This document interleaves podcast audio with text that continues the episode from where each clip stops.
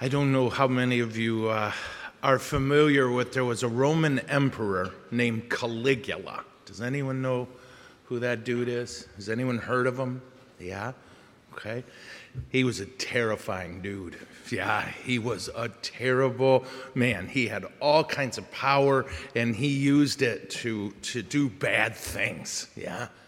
And we call him Caligula, but no one did while he was alive. It was a name he hated, and it was a name he got when he was a little boy. His dad was, the, uh, was a general, and so he grew up in a military camp. And soldiers back then wore these sandals. And uh, because they liked this little squeaker running around with them, they made him a tiny set of soldiers' sandals, and they named him Caligula, which means little boots. Yeah, uh, they were naming him that for the because when he was a little boy, he wore soldiers' shoes, but he wore a tiny little pair of them, so they called him little boots.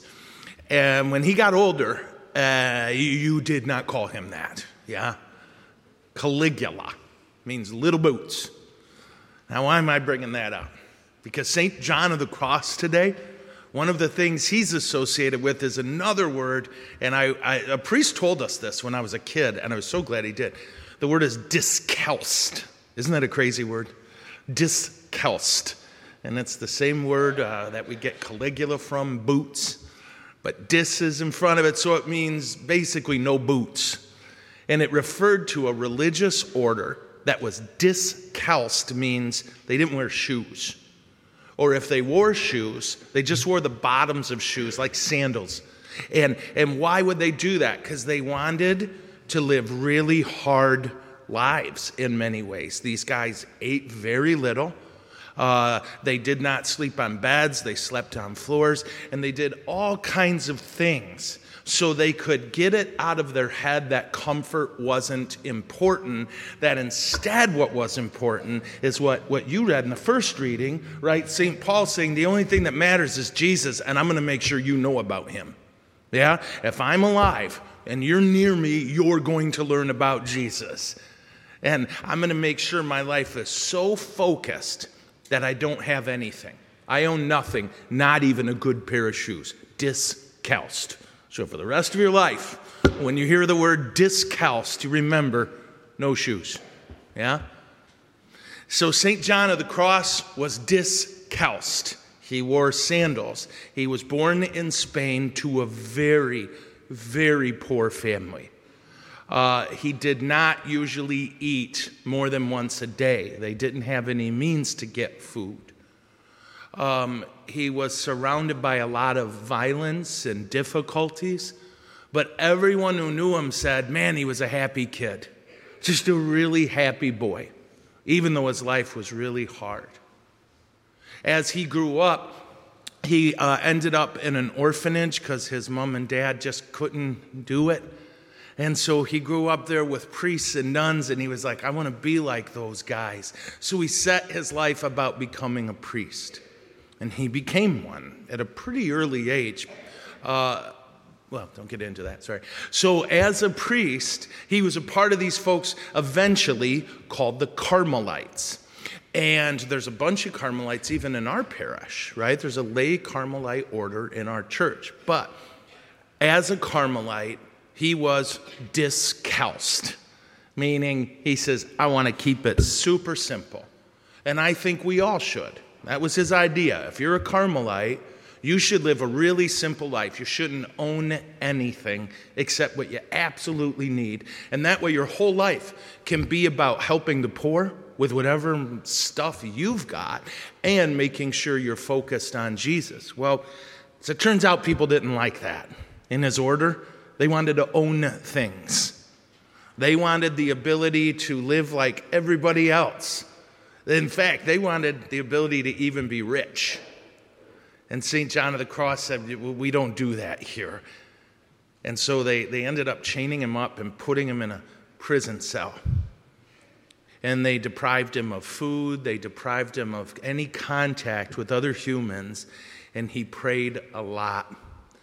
And he prayed, and as he went through this dark time, he wrote this beautiful poem that even if you're not religious and you go to college and study poetry, they make you read it. So beautiful. I won't quote it to you because that would be mean. But here's the key what he learned is he said, when things are really hard, some people give up. Yeah? Some people give up when things are tough. But he said Jesus didn't give up, right? He carried that big, heavy cross and he fell three different times. And each time he got up, so he said, No matter what happens to me, I'm not going to give up.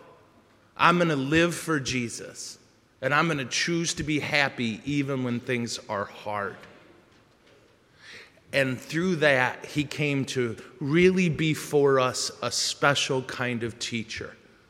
That when our lives are hard, we can complain about it and we can give up, or we can say, I can beat this because I have Jesus with me.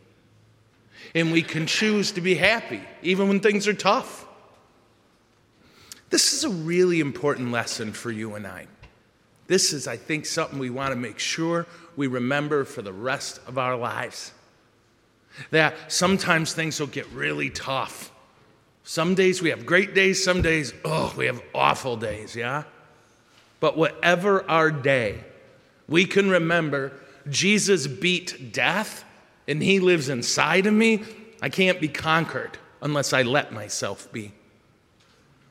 So we don't let it change. Um, we, we pray for the grace to not get mad when things are hard, but instead to pray and say, Jesus, things were hard for you and you never quit.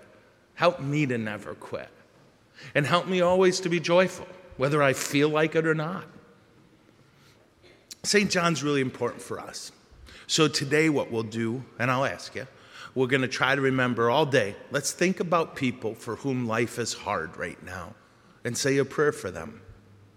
And not only that, but let's pray that this Eucharist and this word, this beautiful celebration, gives us the strength to endure any hard thing that comes along, trusting in Jesus that if he rose from the dead and he lives inside of me, nothing can defeat us. Amen.